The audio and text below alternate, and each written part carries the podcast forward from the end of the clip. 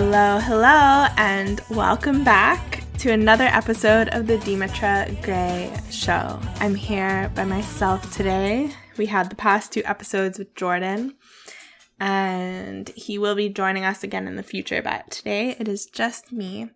And I wanted to tell you Happy New Year, because at the time of recording this, I think this episode will come out a couple days before the new year. So happy 2024 to you.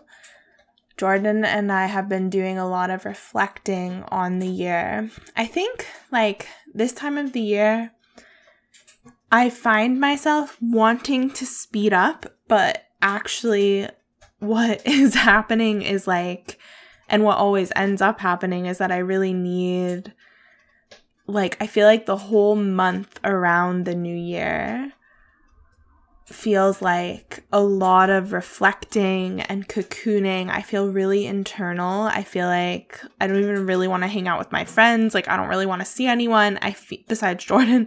I feel very, like, cozy. And I think part of that, too, I mean, this happened last year, too, but it was nice that we got to spend a couple months away with my family in October, November, because being here and knowing we're going to go away again in mid-January, we're going away, it just feels like the year is going to ramp up, and now is our time to really cocoon in this way. And I don't know if everyone has a sort of ritualized, like, preparing for the year ahead and reflecting on the year prior, but it's been a really big part of mine and Jordan's relationship. And the past 2 years, this year and last year, we've actually done this thing together. It's called Head Start by a company called Commit Action, and the guy who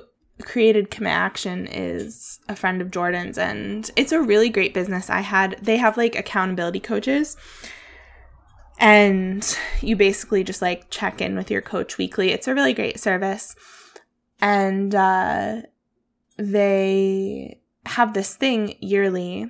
So I had a coach through them for a bit, and I don't now. I think Jordan still uses them. And I know that he still uses them. I don't know why I said I think. And they do this thing every year called Head Start. And it's like this whole process of reflecting on the year behind you. And one of the ways that they do it, there's like a whole big process, but part of it that I found really beautiful and like a really nice way and something you can try is to write a letter to your past self. So they call it like a love letter to your past self. And you basically write to you from a year ago, telling that version of you everything that's going to happen in the year ahead. And so, like, I wrote my letter to Demetra of December 2022, like telling her about 2023. And it's cool because I did it last year too. And so I can like go back and read my letter that I wrote last year to Demetra of December 2021. And I can like, wait, is that accurate? Yeah, that's accurate. December of 2021. And I can like read all the things that happened like in the year of 2022. And it's just crazy to like look back, and when you look at the whole year like that, it can be really easy to not see how far we can come in a year, like how much really can change in a year. And I know that for me, even though I'm always like self-reflecting and thinking about things, I always learn new things when I do this process, and when I go back and look at the year behind me and I write it out, and I'm like, wow, like I would have glossed over so many of these things in my head, but a lot of them were actually really big things. So anyway, that's like been part of our process. And then we'll set all these goals for the coming year. And I can tell you, I think maybe Jordan and I will do an episode where we talk more about the year ahead once we have it more planned out together. I don't know, but my main focuses this year are on healing my body and just really nourishing my body, which I'm going to talk more about in this episode. I've been wanting to just like do a very, very thorough deep dive on everything that's been going on with my body. And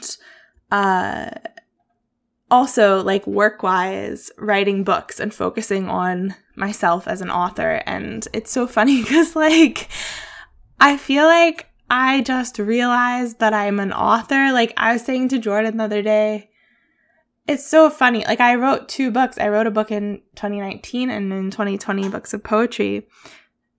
And I've been writing a memoir, but I said like the memoir is going to take so long. I feel like the memoir is like a 5 to 10 year project because it's just so massive. Not even massive in length, but just massive in the... I'm writing about essentially my brother's accident and the time around that and then the impact that that had on my life. And it's really emotional. It's hard to write. It wasn't really, I mean, it was hard to do the initial writing, but the rewriting is much harder because I've been rewriting now and I can only do it in little bits at a time. And it's really tough to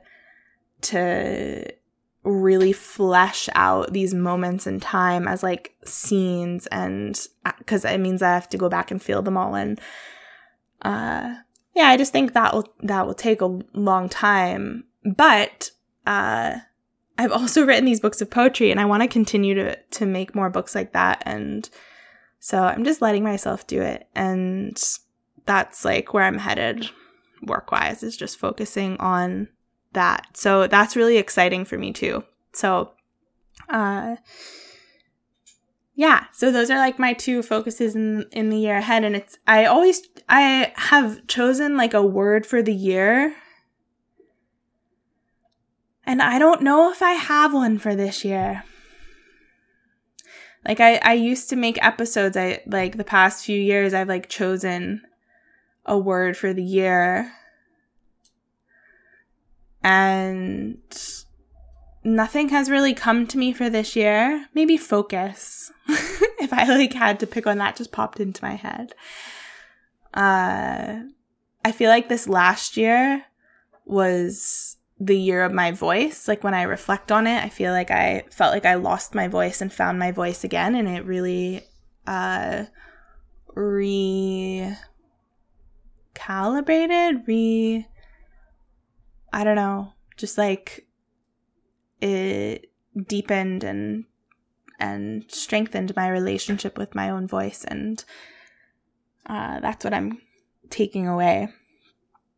It was also like one of the hardest years ever. It was really challenging in a number of ways. So it's also nice kind of to have that. Like I feel like I've lived more years of life now when I'm like, wow, that was a really challenging year. Because a few years ago, I feel like every year I'd be like, that's the best year I've ever had.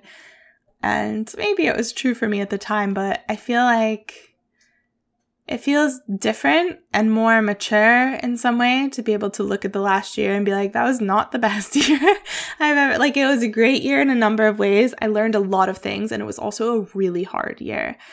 So yeah.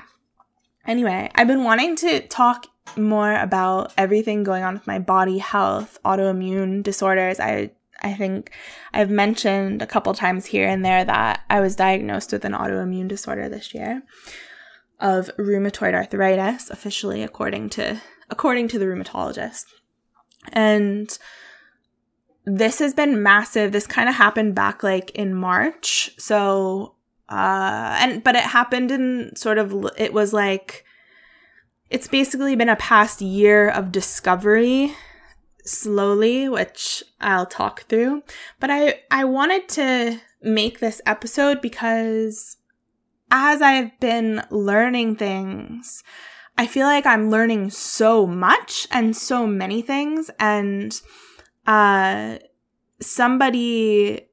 there's a couple things. One is like I've always just liked to share my journey and like share what I'm learning and hope that it can help someone. And the other piece is like, as I've been learning from other people, and certain people sharing their journeys, I'm like, wow, I'm so grateful that this person like shared this with the world, because if not for them, I wouldn't know to think about any of this. And so I want to be able to do that too. Like, I want to be able to give it back in that way.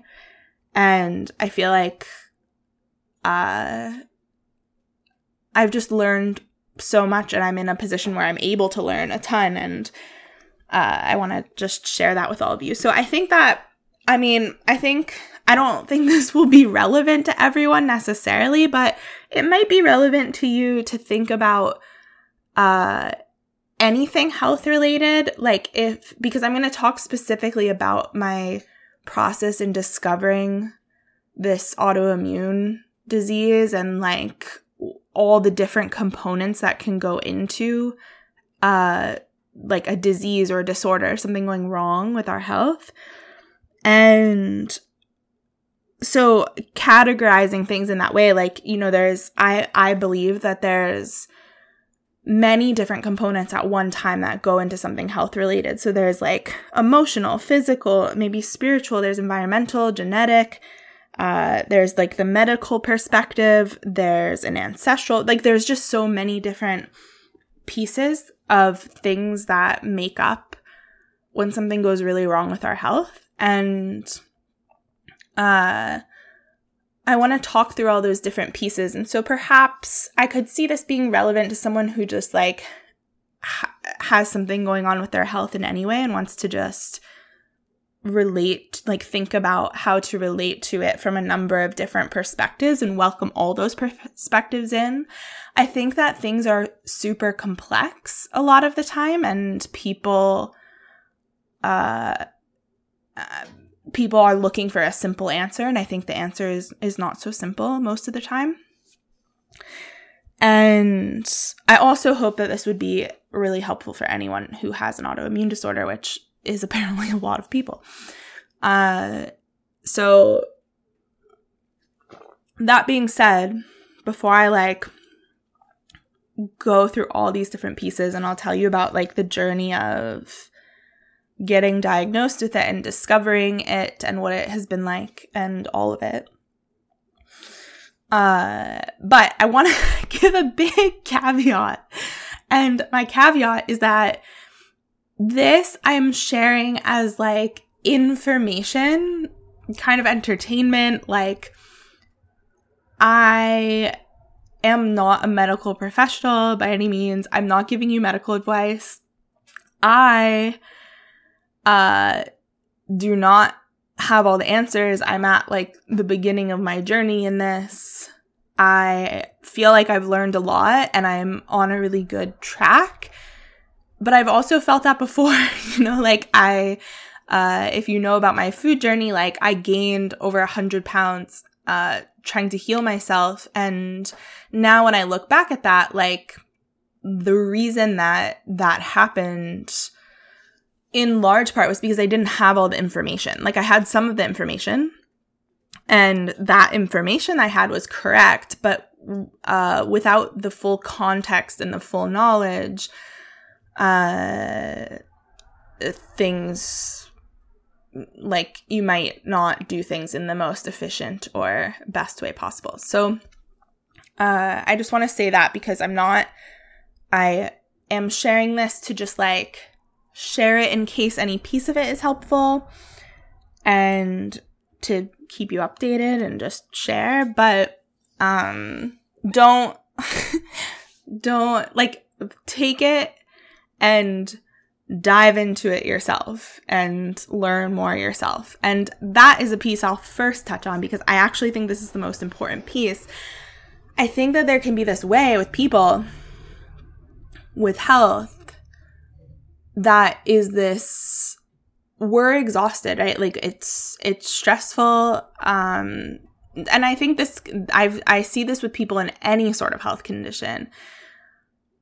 People aren't like, there's a lot of different excuses that can be had for not learning more information. And for me, I honestly think it took me like a long time to finally come to this place of being super willing, like reaching the place of being like, I'm actually willing to go on this journey. Like, I'm willing to learn the things. I'm willing to figure it out.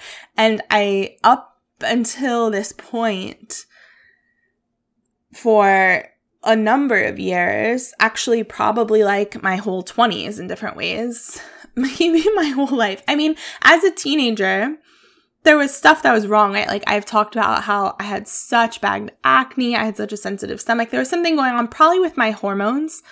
The types of foods that I was eating, just different stuff was off. And I was like, I'm going to fix it myself. And then at some point in my 20s, early 20s, I started having symptoms of endometriosis. And so endometriosis was something I dealt with through like all of my 20s. I honestly don't think I have endometriosis now. I mean, maybe I still have it. They would have to like do a surgery to look to find out. But the way that my cycles have shifted so dramatically in the last year, like I don't have pain with my periods anymore. So I used to have periods that were like 9-10 days long, super heavy, super cloddy. Maybe I'll have to do, and I'll talk more about periods another time, because I also had a year of bleeding, right? And that was crazy. But like now my cycle, while not perfect, is in like such a better place. Like I barely have any pain. It's a normal length, like 5 days or so. It's like a normal amount. It's just, it's way better than it ever has been. So that's maybe a different topic. I'll put that aside. But because I dealt with that was like my main focus in my 20s, was like wanting to heal this, but also simultaneously feeling this feeling that I can only describe as just like despair. Like I don't wanna learn it. I don't wanna have to learn nutrition and biology and all this stuff. And like I just want someone to tell me how to fix it.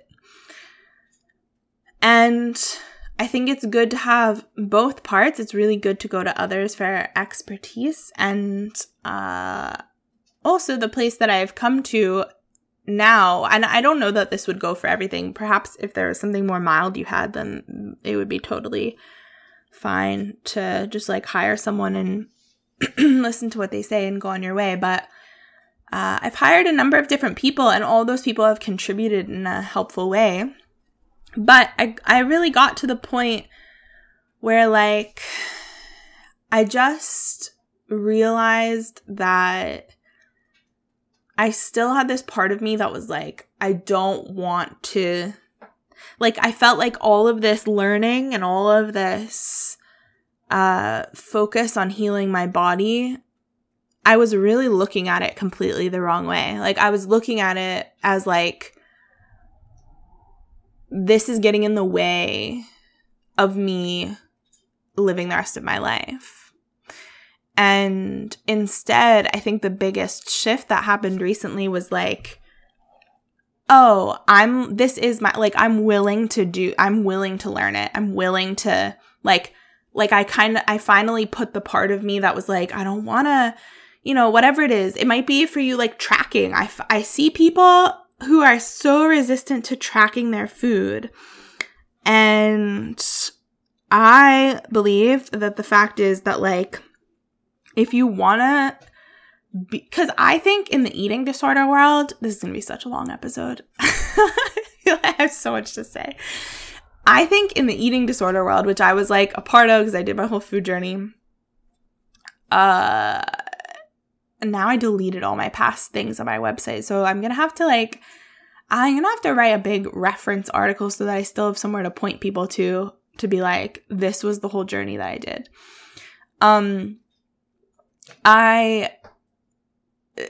In the eating disorder world, they're like, I don't know, they seem to define healthy eating or just like healed, like in a healed eating disorder as like, you just never think about food again. And you just like if you're thinking of foods at all, or there's any foods that you like don't really eat, then that's not a healed relationship with food. And you just need to like food doesn't really equate to health, I guess, is how it appeared to me, like from the all-in community and like the people that I worked with. And it was like, that's an eating disorder, and wanting to like learn more about what different foods could do to your body and how they could interact was an eating disordered behavior. And I tried that and it didn't work for me. Okay. Maybe it didn't work for me because I have an autoimmune disorder. Like maybe there were so many other issues, but I don't think so. I think that, there's a lot of things for people. I don't know, but, it didn't make me healthier. Arguably, at this point, it made me more unhealthy, but I don't know if that's really fair to say, because I think, yeah, I mean, I think I could say it did make me more unhealthy. I think it made room for things to come to the surface that were already there, is what I'll say. I think, like, I don't really think that gaining a bunch of weight directly caused...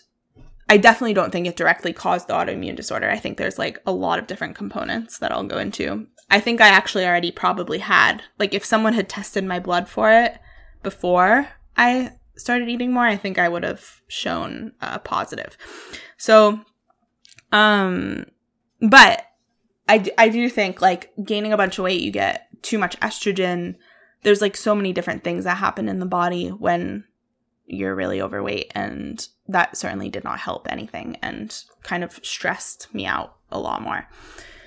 Stressed my joints, stressed lots of things. So, and I also want to say, like, I think the proper attitude to approach all of this kind of stuff, and the place that I've moved from is from, like, I think I've had a lot of self-blame my whole life. Like, oh, I have bad skin. What am I doing wrong? Oh, I have endometriosis. What am I doing wrong? I'm doing something wrong. What's wrong with me? And in this, that was, it took me a long time to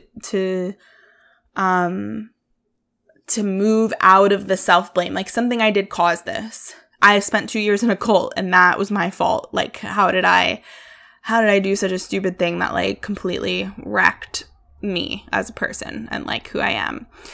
I, you know, gained a bunch of weight. Why did I do such a stupid thing? Like, there's so much self-blame, and I think that that's not at all a helpful place to approach things from. And that was a massive shift for me this year also, was shifting from this place of, like, self-blame, self-questioning into, I actually know best, and it's not my fault. There's like so many different pieces that go into something like this, and like I can just put all of the blame to the side. It's not helpful. It doesn't really matter. There's no way to know for sure if it's true or not. Like, it just it's not helping the cause. So putting that down. And yeah, so the perspective that these, like, the eating disorder world kind of takes is, like, has nothing to do with it. Like, nutrition just doesn't, don't focus on it. And I think that's bullshit. Like, I just don't think it's helpful at all, actually. And I think it's so interesting. It's like, this has actually been kind of a theme of my whole life. I remember I found this guy, his name is Matt Stone, when I was, I think I was like 20, and I was healing from my first round of what I called orthorexia, which was like, I was way more paranoid then at that age. I think it was like after my brother's accident, I was so stressed, and then I just like cut out all of these foods. And I was just eating, like, vegetables and rice and fruit for a while. And when I started adding all the things back in, and I added a bunch of food, I found this guy called Matt Stone, and his stuff is still around. But he was actually, I think he's like one of the original like OG guys of maybe the pro-metabolic space. He talked a lot about metabolism and like how actually if you eat more, that will speed up your metabolism, which will help your body. And at the time, it was like simple enough for what I was going through because I didn't really have like my main issue I thought was, I wouldn't say it like healed anything health-wise, but I didn't have super loud health things besides my skin. And anyway, I did what he said, which was like eat a bunch of food. I gained like 5 pounds, and then after a month it like went away. And I was like, oh, that guy is really interesting. But I was like like reading all his articles and stuff, because this world of independent health researching, this is what I'm trying to say. And there's this girl, actually, I don't know her name. I'll have to link her. She's Fundamental Nutrition, I think, on Instagram. But she's an independent health researcher too, and I love this stuff. Like, I love this in-depth dive because it's scientifically based. It's not like this. It's not like fucking, I don't know, the medical medium or like just like energetic, spiritual like approaches to nutrition, which I also am just, I never was super into it, but I'm done with it forever.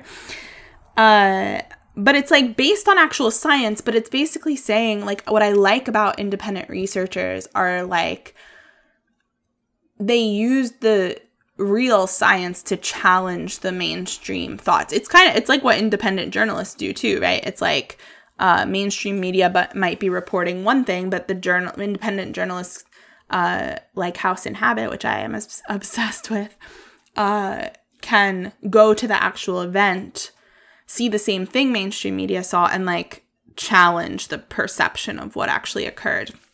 And so independent health researching is like that, and there's people that do that, a bunch of them, and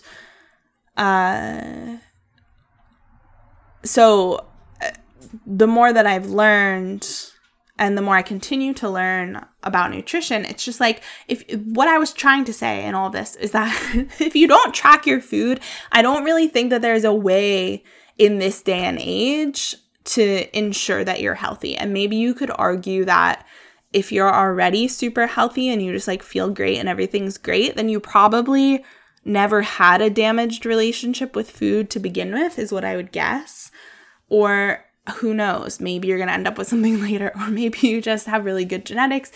But I think that if for people who have like had a past history of dieting or cutting things out or under eating or all this different stuff, like they already are having health stuff, I don't really think, I mean, I think there may be the exception once in a while, someone like radically changes their life and they become like way less stressed or something, and then they just like start feeling way better and they heal.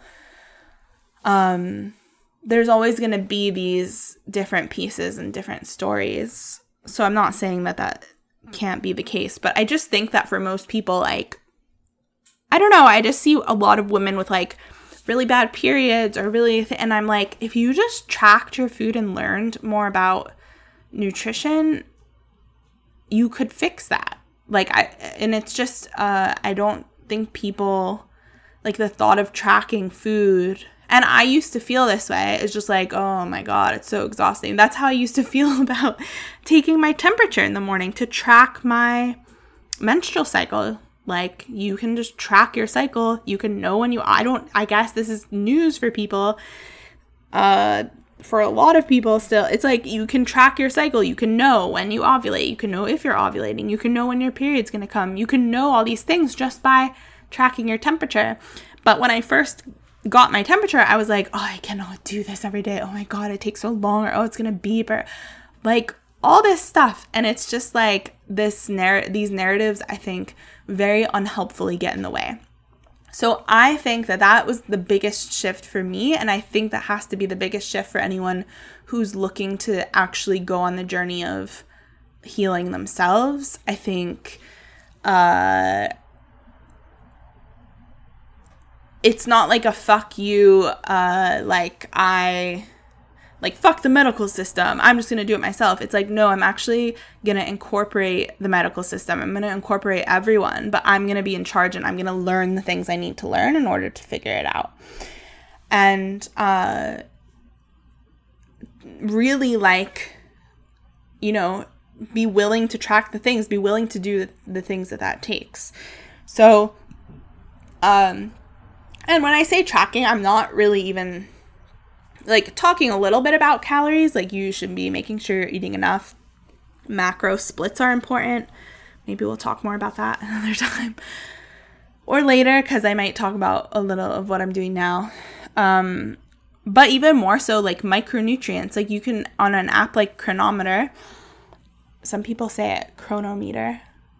I think it's, I don't know how you say it, but like you can track everything. You can track your zinc, your copper, your iron, your vitamin A, your retinol, your like, you know, different forms of each vitamin. You can track all the different kinds of protein. You can like all these little things. Are you getting enough magnesium, potassium, all this stuff? You can track and find out, and but you have to learn, you know, and anyway, there's so much in there. But I came to a place where I was willing to do the learning. And so I think my attitude toward it has massively shifted.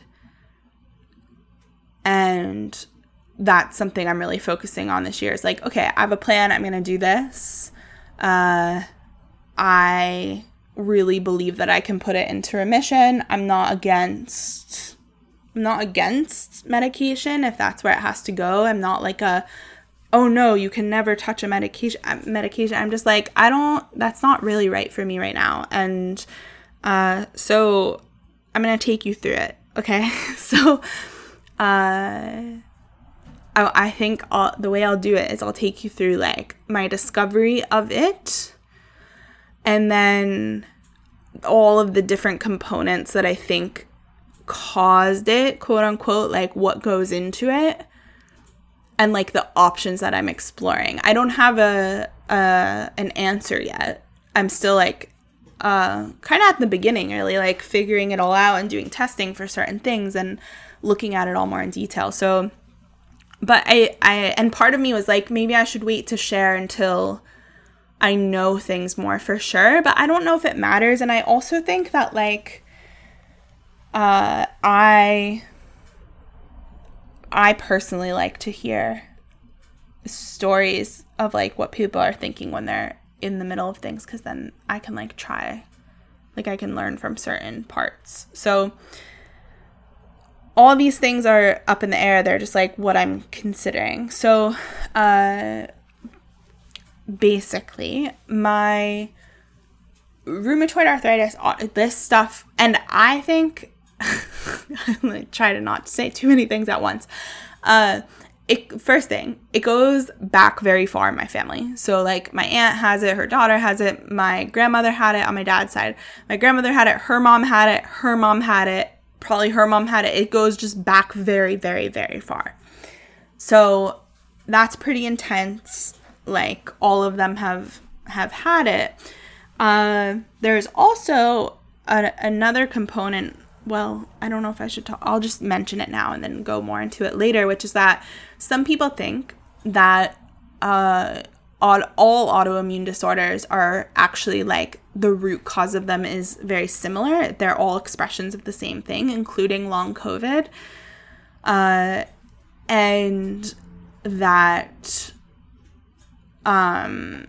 it's all like the immune system. Actually, I was listening to a doctor yesterday who he also believed that cancer was very similar, that the root cause is that the problem is with the immune system. Like the immune system is not reacting in a healthy way, one way or another. It's not like doing the proper things. And that he was saying that he thinks that all like cancers, autoimmune disorders, like all this stuff has a lot more in common than it does like different. So I'm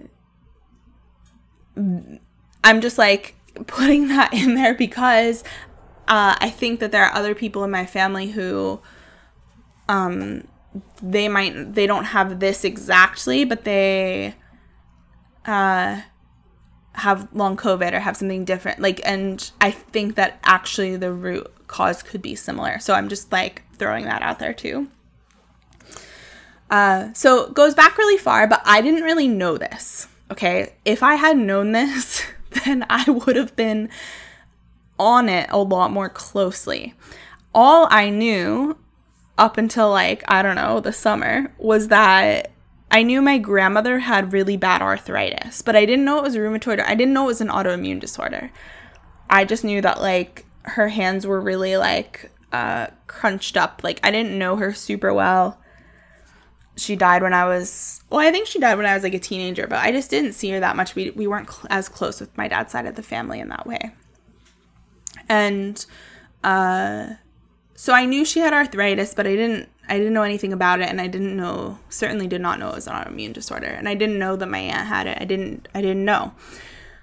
So, but it's funny because I also did know some part of me. Like, I bought all these books on autoimmune disorders, like, toward the beginning of my early, I think it must have been in, like, 2019 or 2020, a few years ago, and I bought, like, I don't know, 3 or 4 of them because I had read somewhere that endometriosis can be linked. So there was a reason. It was that I read that endometriosis can be linked to autoimmune conditions where, like, some people think that endometriosis is a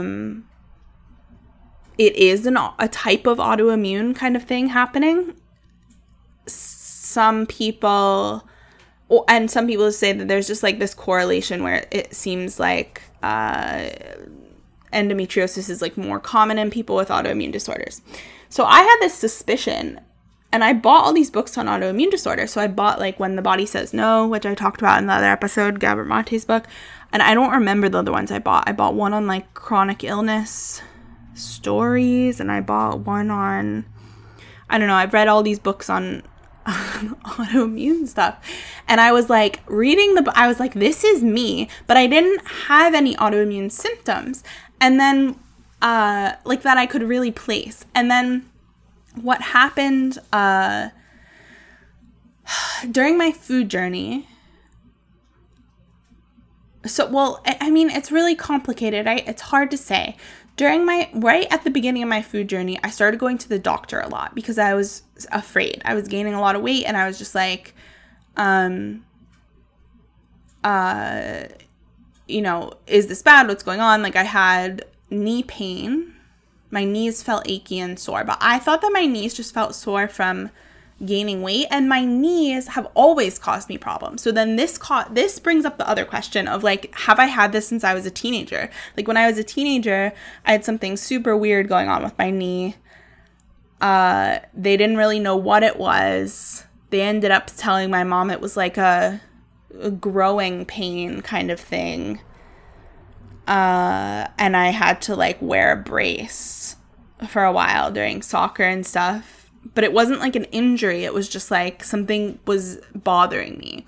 And then in my very early 20s, my knees started to bother me all the time, like just sitting, like in butterfly and stuff. And I was doing a lot of yoga. So I was like, maybe I'm stretching my ligaments, like I'm damaging my ligaments, like trying to force myself into these yoga poses. And it just never really went away, and I never really thought anything of it. Like, my knees just were always achy, like all through my 20s. And then I built up so much muscle. I did a lot of powerlifting. I had a ton of muscle, which I now realize was super protective to my whole body. Like, the worst thing I ever did was stop lifting, to be honest with you. Like, if you don't lift, I think you should start lifting immediately and don't stop. I wish more than anything that I could be in the gym. And I hope that I believe I'll get back there. But I didn't know. I thought muscle, like, people were just like, oh, muscle burns more calories. No, muscle does so much stuff to your body. Not only is it protecting your joints, it's helping regulate blood sugar. It's just like, it's a very metabolically active tissue. It's really good for, like, many, many, many different things in the body. So I had a lot of muscle, and I actually think my guess would be that my muscle was protecting me from a lot, even though I wasn't eating enough. I think there were these underlying things wrong that my muscle was really helping with, in part.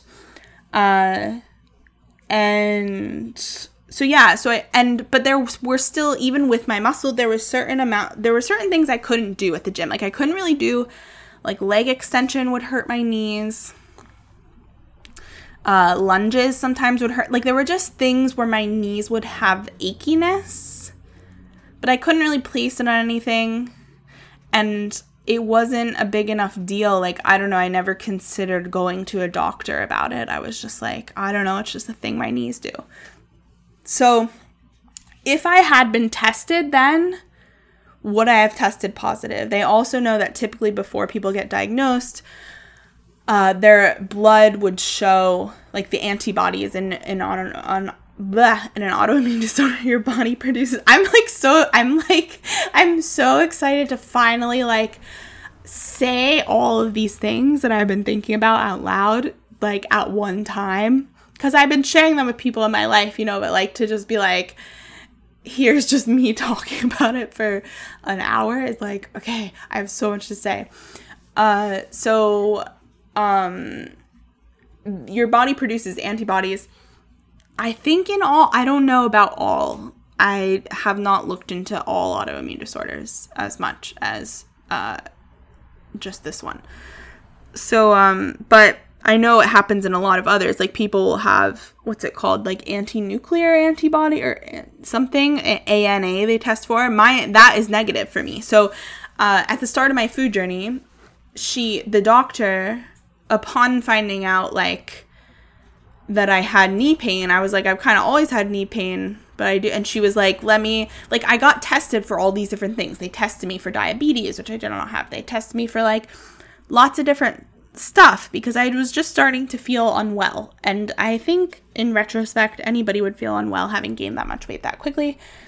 The eating disorder world said that it was healthy and fine, and because they said I was feeling so bad because of how much I had damaged my body in the past. So anyway, lots to say there. But the doctor at the time was like, let me test you for autoimmune. And I was like, oh my God, I know I have an autoimmune disorder. I'm so scared. She tested me for this ANA and it was negative. And she was like, you don't have an autoimmune disorder. And I didn't know any better. I didn't know anything about it. And I was still really operating from this place of, like, Demetra, you're a hypochondriac. You're just like this self-questioning, self-blaming, right? It's actually, like, the worst. It's this really tricky mind thing I think I was doing for most of my 20s, which was like, I knew that something was wrong. But I kept thinking that the problem was that I thought something was wrong. So I kept being like, why do I think, like, I would be like, something's wrong with me. And then I would go to the doctor and they would be like, you're really healthy. Everything's fine. Or, like, people would be around me would just be like, everything's fine. And I'd be like, oh, it must be me. Like, I'm the one that is wrong for thinking that there's something wrong. And I just did that, like, over and over. And it never occurred. I don't know. I think there wasn't this self-trust of, like, hey, something is actually wrong and I know that it's wrong and I'm going to continue to, like, thoroughly explore all these things. Like, every time I looked up autoimmune stuff, I was like, you're being ridiculous. You don't have an autoimmune disorder. Or worse, all this kind of new age belief stuff around, like, if I spend too long looking up autoimmune disorders, I'm going to give myself an autoimmune disorder, right? And this belief that, like, if you have something, you must want to have it. And so, like, oh, if I'm, like, looking it up so much, I probably want to have one. And so I'm going to, like, cause one for myself. Like, I had all these weird mind things happening And so I was basically just like, okay, she said there's nothing wrong. Like, there's nothing wrong. Moving on. So, you know, my whole food journey happens. Time in the cult happens. And we'll come back to this a bit when I go into, like, the different components of what I think has a piece in it. But so what happened all at once. 2 Augusts ago, what is it? It's December. So 2 Augusts ago, I left the cult. Things happened in this order. I left the cult mid-August, let's say. I lost 10 pounds during the month of August. But we'll say by, like, August 22nd or so, I think was when I, like, no, it couldn't have even been that late. I think it was, like, by, like, August 15th or something, I had lost 10 pounds.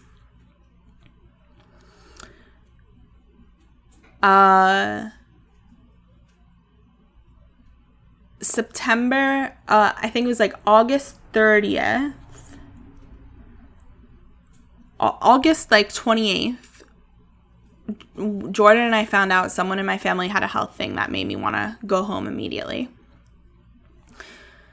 So we immediately left and traveled to the States, where we stayed for a month. We immediately got COVID.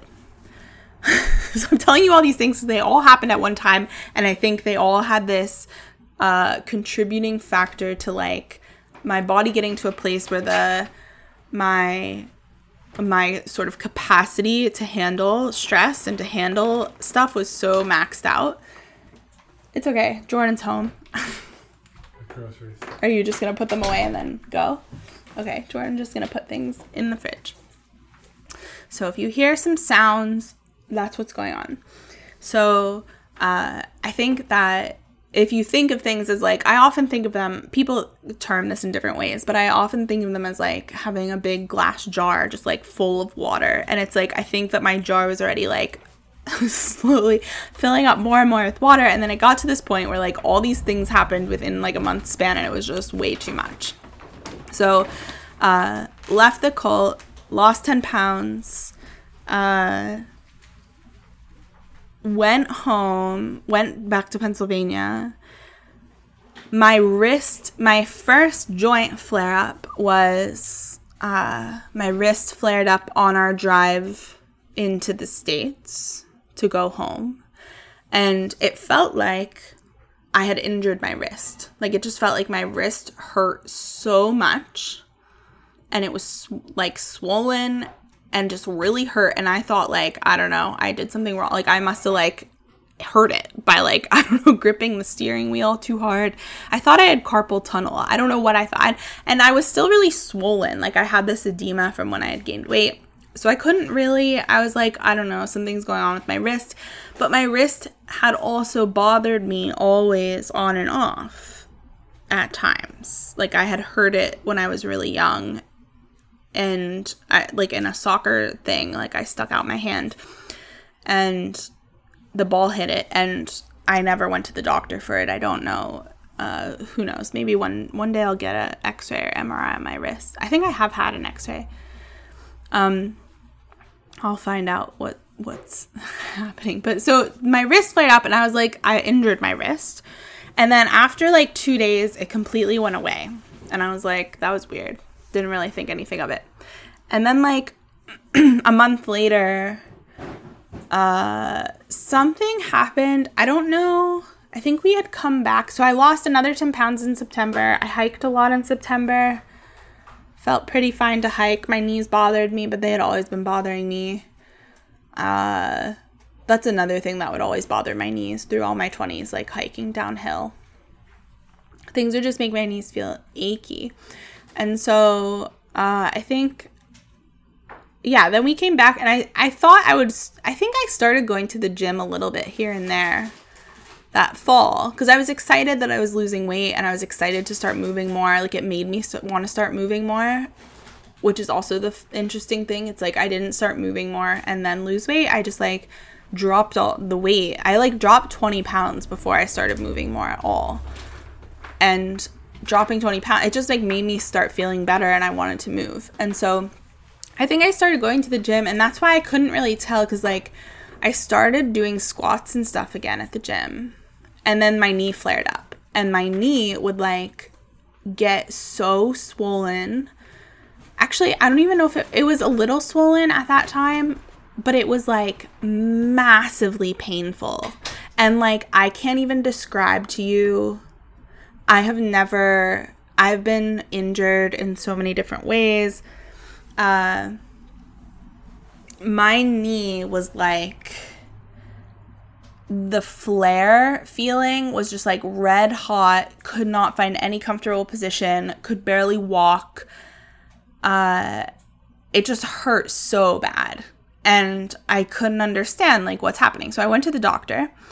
The doctor said, you have bursitis. So you have bursas. These are these sacs in your knee. He thought mine must be inflamed. He just did this from like touching my knee. He was like, you have bursitis.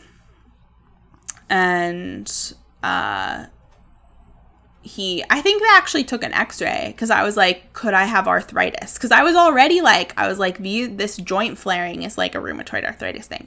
But I couldn't, I don't know, I still was doing this like self-questioning kind of like, oh, I don't really, not trusting myself. And he was like, no. He looked at the x-rays. He's like, you don't have any arthritis. This is not arthritis. This is bursitis. I'm like, okay. So I'm like, why do I have bursitis? No one could tell me. So I'm like, all right. And then it happened to my shoulder.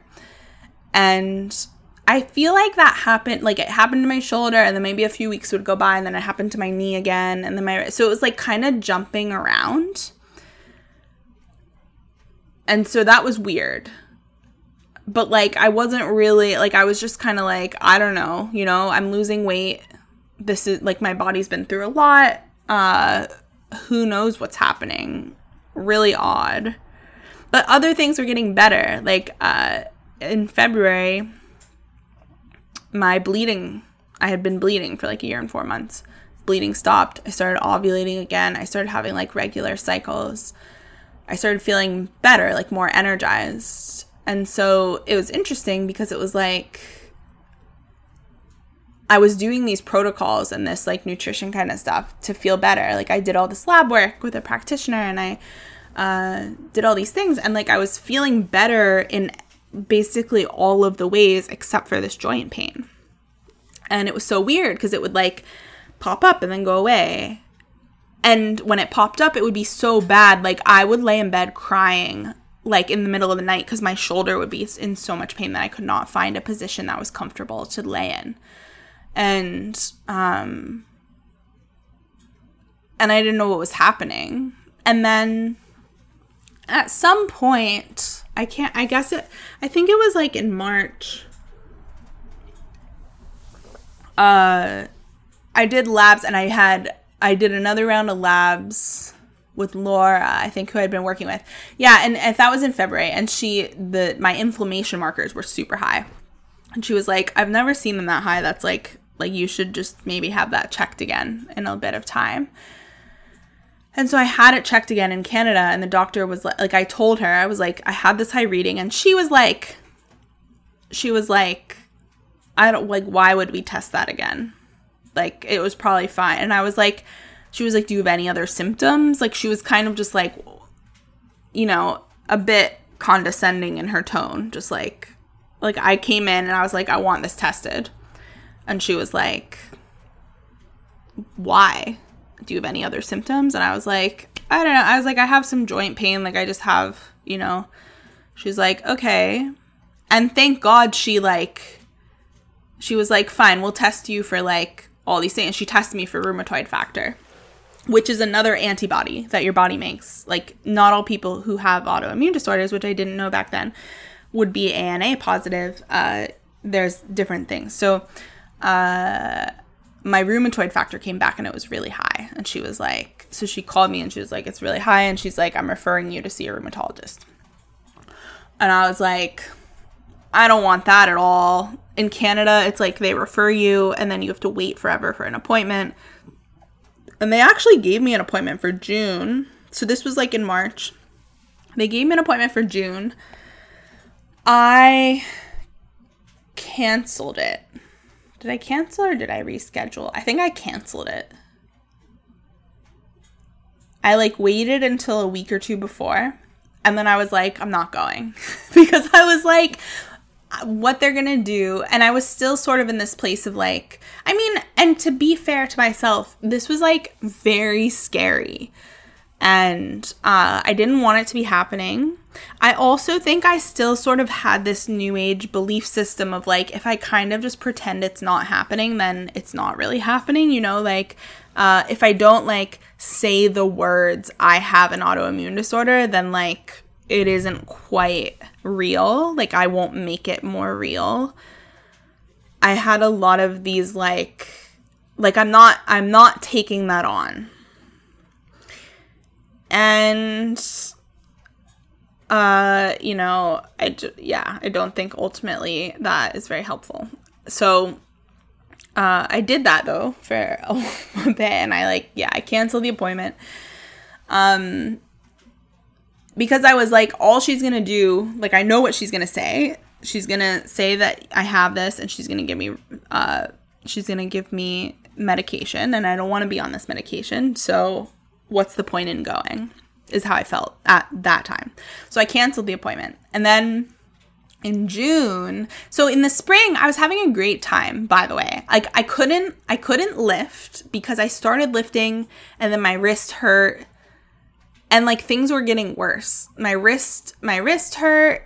And like, I couldn't, it kind of like did this weird thing. So then it was like the pain stopped, it switched from flaring up intermittently to just like certain joints always being in pain. So the intense flare sort of stopped, but then it was like things were just constantly in pain. So my wrist was just like kind of like I couldn't use for a bit. It was so bad. And I tried to go. I went to like 6 different people. I went to like a wrist expert and I went to like a energy body worker and I went and I got acupuncture and I went to like all these different doctors, people, practitioners, and seeing all of them only made it way worse. And then it was so bad. My hand was in so much pain that I couldn't even like touch anything with it. Like I couldn't open anything. I couldn't like touch the door handle. Like I couldn't do things with my hand. And that was really scary too. And very hard. And but at the same time, I was becoming more and more active. I was hiking a lot. I was getting like 10,000 steps a day or more. I was like just a lot of hiking. I would go to the gym, but there were less and less things I could do without hurting my wrist. And then my shoulder was kind of bothering me. And then my knee would kind of hurt. So, like, there were a lot of things I couldn't do, but I was still, like, persisted. I did the things that I could do. And that was really fun, and it felt great. And then in June, my knee was starting to bother me more and more. And it wasn't flaring, but it was, like, this weird thing. And my right knee forever, for like at least, I don't know, 7 years, has had this weird thing that I now know is a torn meniscus, but I did not know. It would just kind of like click, and behind my knee would click, and like it would kind of be like something's like floating around in my knee, and it would like be annoying in certain things. So like this didn't matter so much because at the gym, I didn't like to do machines anyway. I just did barbell stuff. But if I ever tried to do like the hamstring machine at the gym, that I could not do. It hurt my knee so bad. And I never was like, it's my knee. I was just like, these are stupid machines. So I was just kind of like, I don't know, like, what's with this knee? Like, I don't know. I just didn't really think that much of it. And what happened in June, I don't know why, I was very determined at the time. I was like, I am gonna just like make this knee better. And so I started trying to like do the things that hurt. This sounds ridiculous saying it out loud, but it felt, I don't know, I was just like, I'm tired of this knee hurting. I'm tired of like being in this position with my body. Like I want to feel like me again. I used to be so active. I used to do like circus stuff and like throw myself in the air. And I used to lift, I could squat 250 pounds. Like I was strong and active and could move. And I was like, I miss moving. And what has happened the last few years, I have gotten, like I gained so much weight. I didn't move at all. Like I really lost myself, and I'm going back. And I think that the determination is significant and good, and it's still there. But at the time, I was just like, this stupid knee, just like stop hurting. And I tried to do some hamstring stuff. Like I would try to do some hamstring curls. I was like, maybe my hamstring needs to be stronger to make my knee feel better. So my knee was aggravated. And then I went for a swim with a friend, and I swam for an hour. Have you ever swam for an hour? I had not. I couldn't even believe that I could swim for an hour, but I swam for an hour. And it was absolutely, it was pretty wild. It was, and my knee hurt the whole time. And I didn't understand why my knees would hurt, because people said, like, people were just like, swimming is like the least impact on your joints. And I was like, well, all my joints hurt in the water. But I was just like, whatever. I'm like, not letting this hold me back. So I swam for an hour. And it was really fun. I was in a lake with a friend, and I think we were naked, and we were swimming around, and we had a great time. But we like literally swam, like we weren't just like floating, we were actively swimming. And I swam so far and back, and I was like, wow, and my knee hurt. And then I got up, and then my knee just like blew up. It swelled up really a lot, and my knee hurt so much. It was like I could not walk barely. And I was just like, what is with my knee? So I went to the doctor, I think, again. And I was like, you know, I have rheumatoid arthritis. Like, I have these blood markers. Actually, I think I said I have the, because I was still in the, like, I'm not saying that I have it. I was like, the doctor thinks that I have this. I have high rheumatoid factor. And I was like, but I also went swimming, and I want to, like, I just want to, like, because it swelled up after I went swimming, I want to see if maybe there's something wrong with the joint.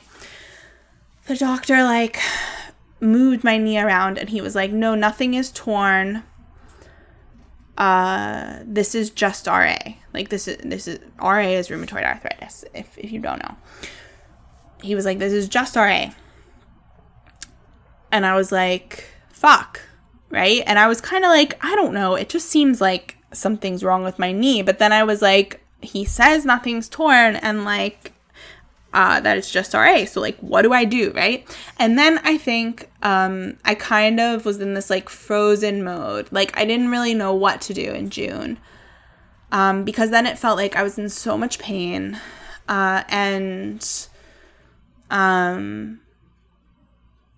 could barely walk. Like, I was having I was getting so much enjoyment out of hiking and, like, moving my body. And then suddenly it was like I couldn't really do much of anything. And I would try to power through it, because I was like, well, it's just RA. And in RA, you don't really you don't necessarily damage your joints more by moving. Like, sometimes moving is better. Moving is certainly better than not moving at all.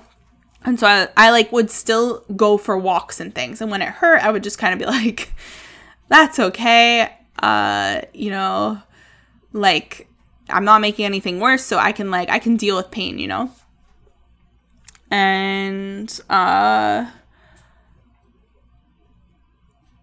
just felt like I don't know what to do, but I don't think the answer, like, I don't feel like, just so much has happened in my life and in my body, like, to just jump on medication doesn't feel like the right move, but I don't know what the right move is. And then I've been working with a homeopath. I was working with one, I think, since January, and then I switched homeopaths, I think, in August. And also in August was when I had the realization that I had been in a cult, and I was like, I need to start speaking. And I became also very aware that I was like, this is to not speak is killing me, is what it feels like.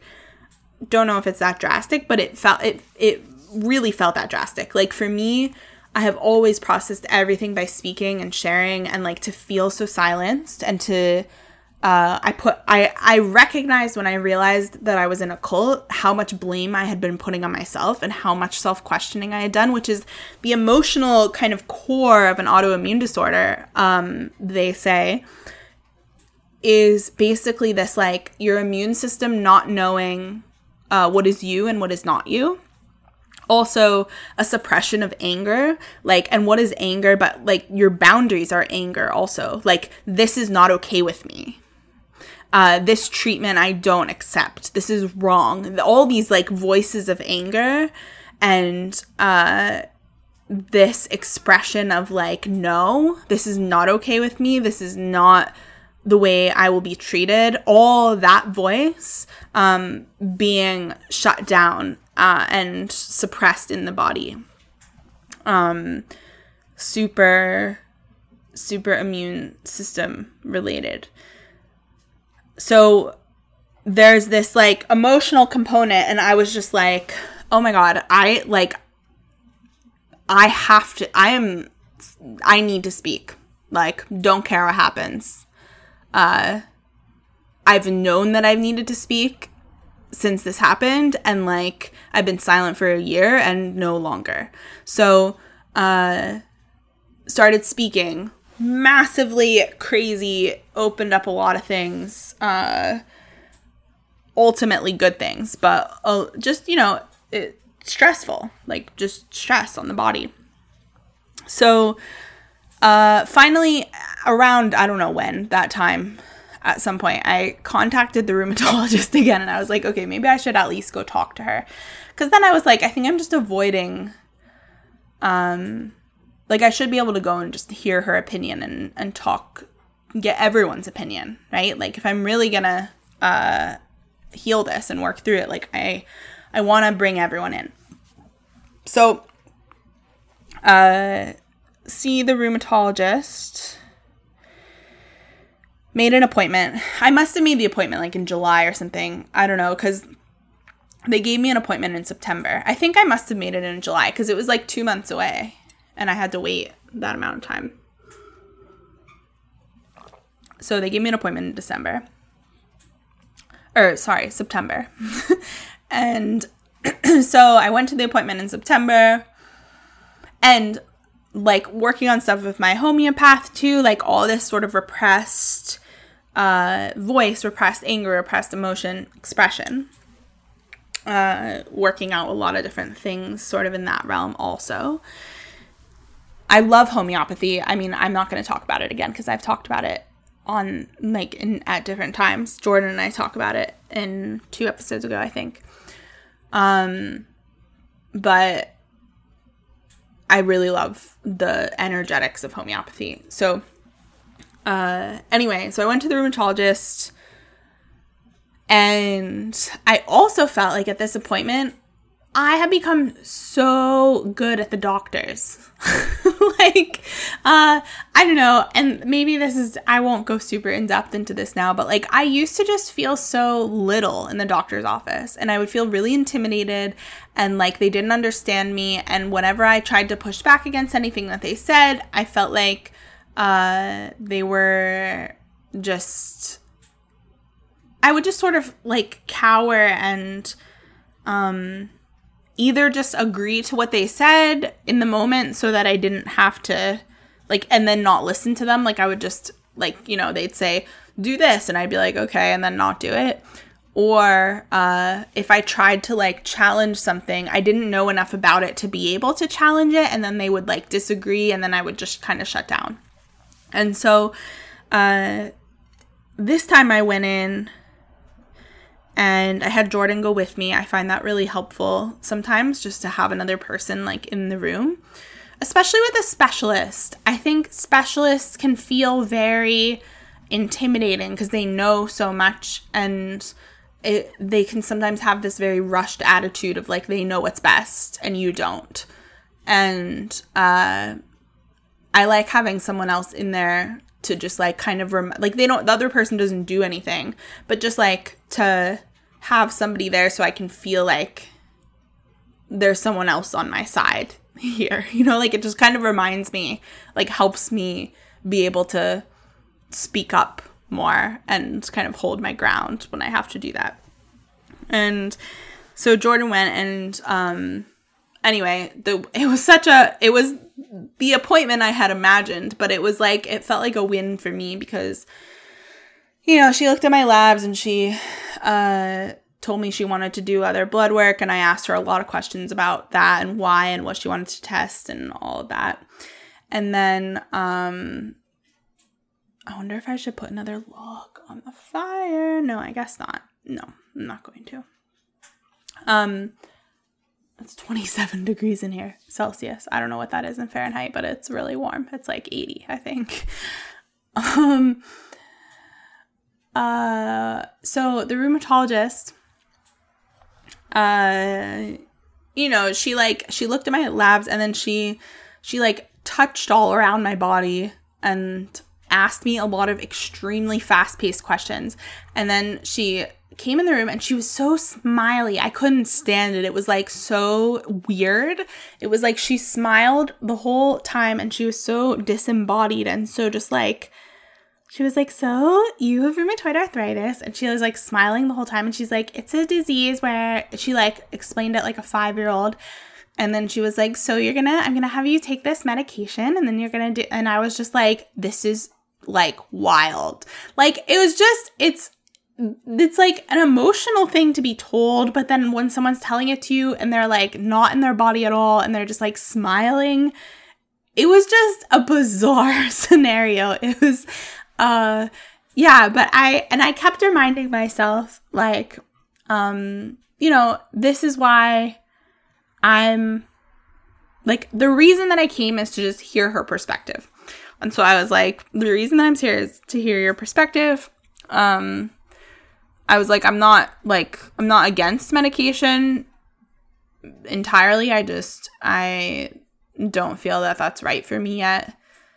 And, you know, she pushed back, and we had a discussion, but ultimately I was like, yeah, I hear what you're saying and I respect it. And, this is why I'm here, to like get your opinion, but right now that's not what I want to do. Like I want to explore other things first. And, you know, the rheumatologists don't, like, her training is that, well, I don't really know what they must just tell them, like, we don't know why, because they're just like, we don't know what causes it. And so because we don't know what causes it, that like conversations about that just aren't really on the table because they don't think they matter, it seems. And they're just sort of like, here's what we do to treat this, to treat the symptoms of this. And that's the other thing. And something Gabor Mate says that I really like is that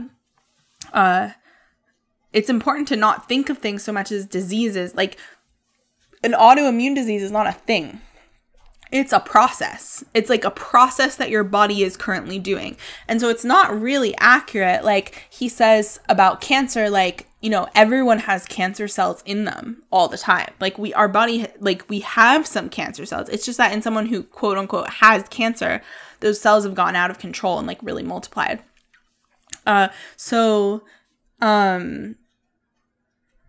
At what point do you say someone has cancer? Well, you say it when like it's gotten so out of control and then it gets diagnosed, right? But it's not really like a thing. Like it's not really this black and white, like an autoimmune disorder is not like a, oh, suddenly you have it. It's kind of like this slow process of like things that your body has been doing the whole time. And at what point did it begin? I don't know. Like it could have been there in tiny bits since I was a teenager and just slowly increasing. And like, you know, it could have gotten, like they say the genes have to turn on, right? Well, what turned it on? We are going to go into that. This episode is going to be so long.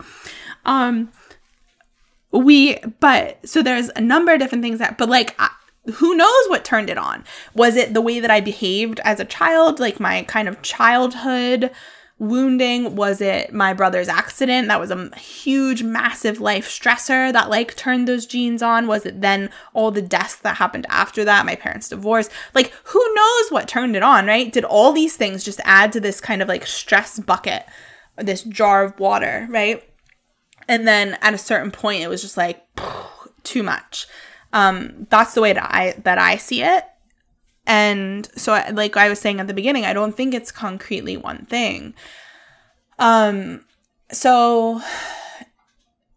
I told the rheumatologist, I did her blood work that she wanted me to do. And, I did another round of labs, with Laura Lyons, who I've been working with. So like those labs showed some things I could work on.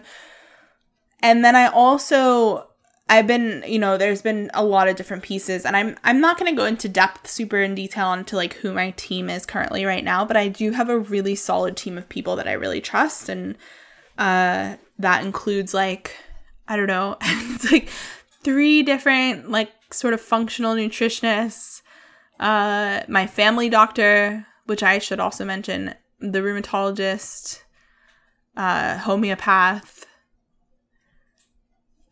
and then we have some like environmental people that I'll go more into also. Oh yeah, and the CIRS doctor. Okay, so there's so many different pieces. So all these people, I'm just kind of like, over the past number of months, I've been like slowly sort of gathering these people like, okay, I need to learn more. And ultimately that's the thing, right? Like that I was mentioning at the beginning, like if I'm going to sort of conduct this team of people, and like I have this team and they're all great in their own ways, but like for me, I'm the only one in my body, and I have to,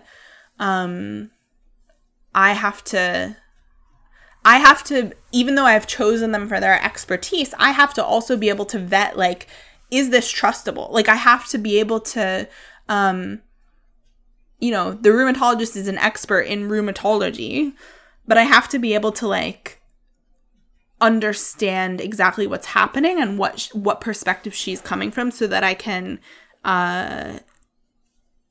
have a discussion with her where it's not just, like, she says this, so I listen, you know? And it's that way with, like, nutritionists and stuff, too, where it's, for me, I think it used to be more like, well, this person just says this and I trust them, so I agree. But that got me into a cult. So now I don't do that anymore. Now what I do is, like, this person says this and I do trust them, so, like, I'm gonna now look into it more. What can I find to back up this perspective? Are there other people I also trust that disagree? If that's the case, then where do I look to find more information so that I can determine for myself what the best path, the course of action is? And so, yeah, there's just, like, people will have different perspectives on things, and that doesn't mean that, like, everything they say is wrong. It's just sort of, like, I have to be able to determine why people are disagreeing on something and be able to determine, like, what I should do and what I should try. So, yeah. So the family doctor also, I'll mention how, well, so something that came up a couple months ago. So I started working with new people, and one thing one of them said was that she had something called CIRS. This is called Chronic Inflammatory Response Syndrome, if you haven't heard of it. And I had heard of CIRS because in the summer, if you've heard of Michaela Peterson, she's Jordan Peterson's daughter.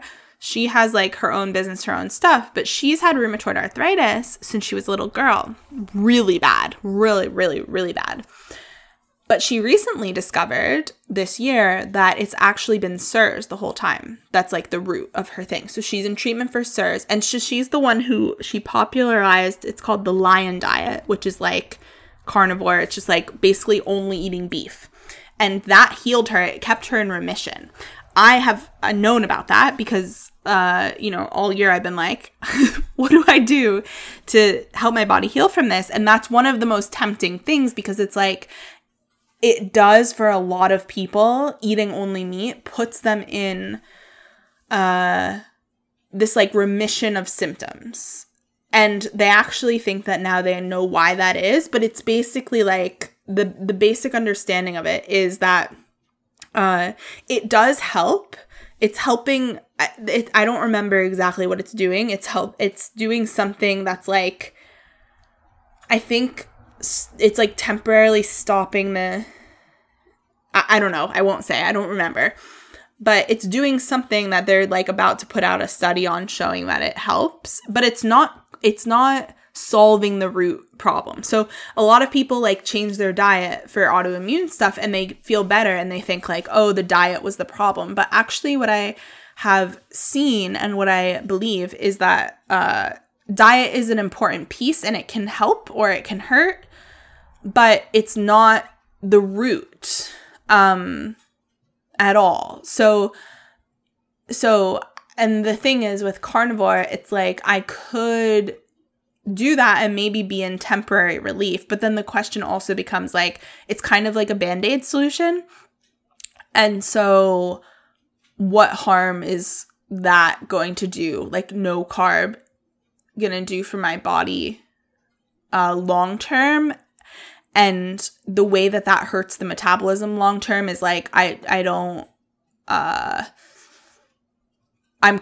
currently something that I'm really hesitant to explore. I don't think I will.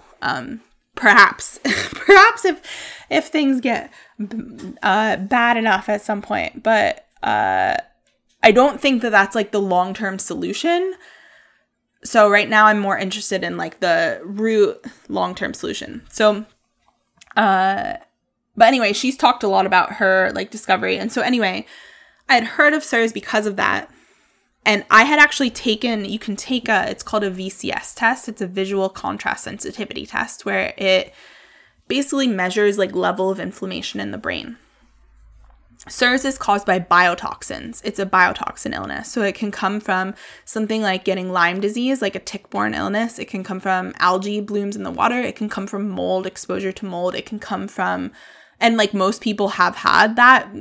There's like, I think 80% of buildings in the US have past water damage. Or like COVID, like viruses can trigger it. So, CIRS I didn't know a ton about. In the summer when I took the test, I failed it, the visual test. And it was like, you likely have CIRS. And I was like, I don't know what to do about this. It seemed really overwhelming. So I just like kind of put it to the side. And then this girl I started working with, she had CIRS and she healed from it. And she was like, from the things you're saying, I think you should look into CIRS. And I was like, well, I did actually take that test and failed. And so she referred me to her doctor, who's like a real doctor, MD, or actually I think she's like a DN, doctor of DNP, doctor of nurse practitioner. I don't know. But she's like an actual, like she used to be a family doctor in the States and now she specializes in this. And I was more curious because I had also just purchased this book, which I haven't read in full yet, but it's called Chronic. And the doctors who wrote this book, I think one of them is a doctor, one of them was his patient. The doctor who wrote this book has a theory that, so there's all these pieces that come together, right? So the doctor who wrote this book has a theory that, that all autoimmune disease are actually Lyme related. And they're all Lyme, they're all caused by a tick. And he calls them Lyme Plus. So forgive me if I don't summarize this perfectly because I've only read a little bit. But that's his kind of premise, is like all autoimmune stuff is actually Lyme. And it's just like different individuals, like different autoimmune disorders or different like body's reactions to the same thing, which is like this ongoing chronic tick thing. And that was interesting to me also because the treatment that this doctor does for that is antibiotics. And there's a whole community of people. It's called the Road Back Foundation. And then there's like groups and stuff of a doctor who did the Road Back Foundation. He treated rheumatoid arthritis. He treated autoimmune diseases with antibiotics very successfully. So that was all interesting to me because it was kind of like, okay, all these things, and the reason that they use antibiotics is because they say it could actually not just be Lyme, but it could be like mycoplasma, or it could be like there's different infections, underlying infections that can cause, like you could have this underlying infection no one knows about, and that can cause the autoimmune disorder. So there's like all these different pieces, but they all seem to me to have this core underlying piece of the body could have this sort of infection, which is why the antibiotics work sometimes. It has exposure to something. And so like, I think if you put those things together, the reason the antibiotics work is because there's some underlying thing, and the antibiotics are helping get rid of that. But it's also not really solving like, why can't the body get rid of this thing, right? Well, CIRS does that. CIRS is triggered by the exposure to the biotoxins, but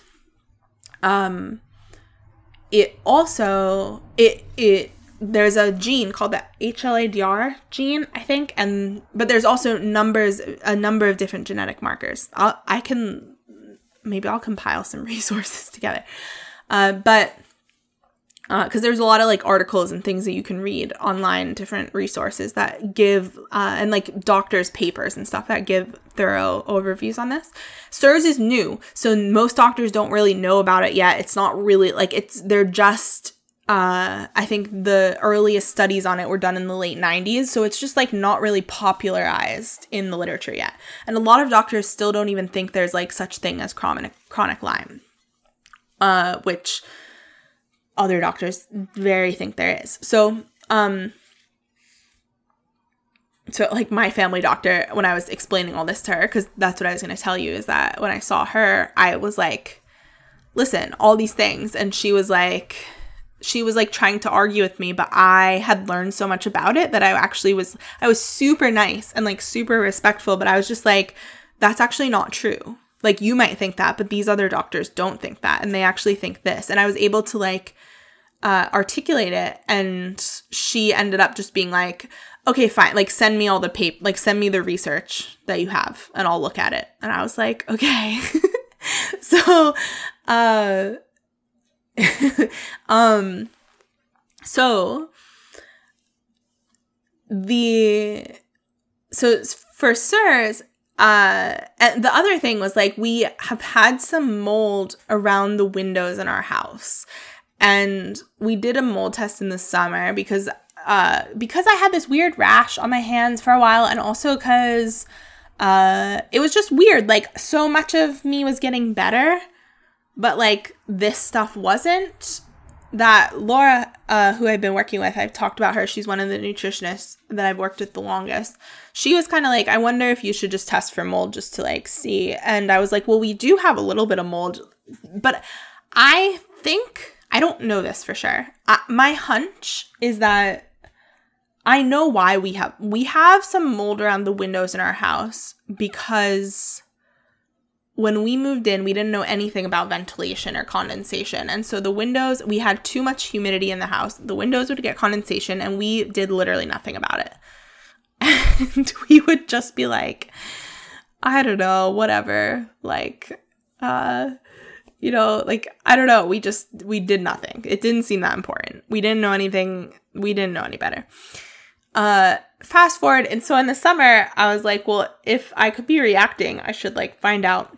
So we did a test on the house, and we found out that there's high levels of mold in the house, but there is no bad mold. So all the molds that they say that can cause illness, like all the black molds and stuff, we don't have any of that.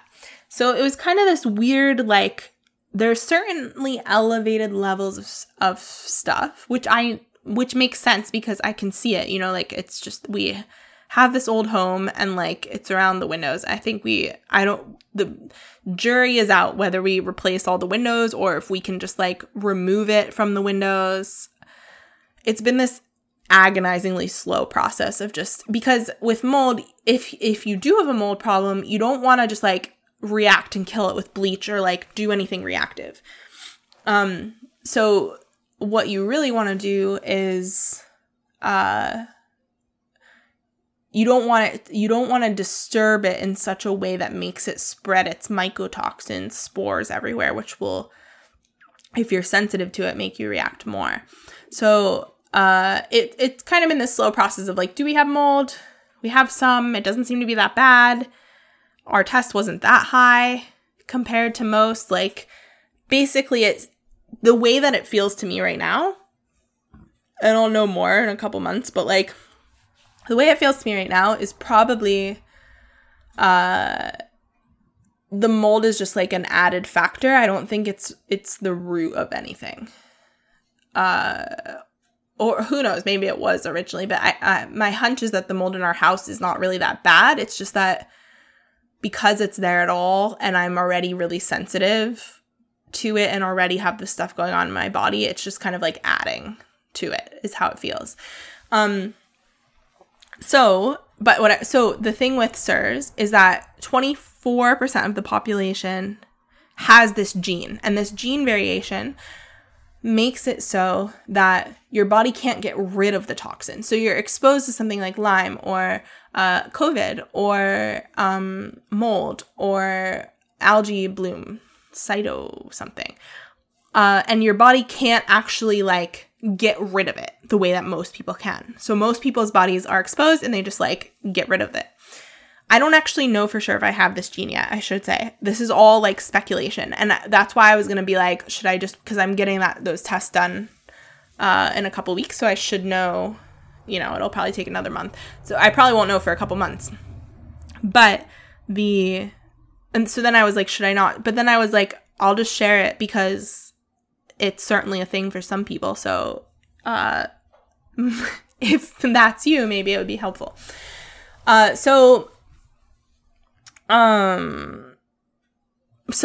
don't know for sure if I have this gene or not, but because, like, people in my family have either long COVID or this rheumatoid arthritis goes back so far, these genes are there, right? And so if maybe everyone has just had, you know, like, maybe the house had mold and then it, like, I don't know, you know, who knows? I grew up very in tick country. I actually had a tick bite when I was, like, I don't know, 12, younger, 10.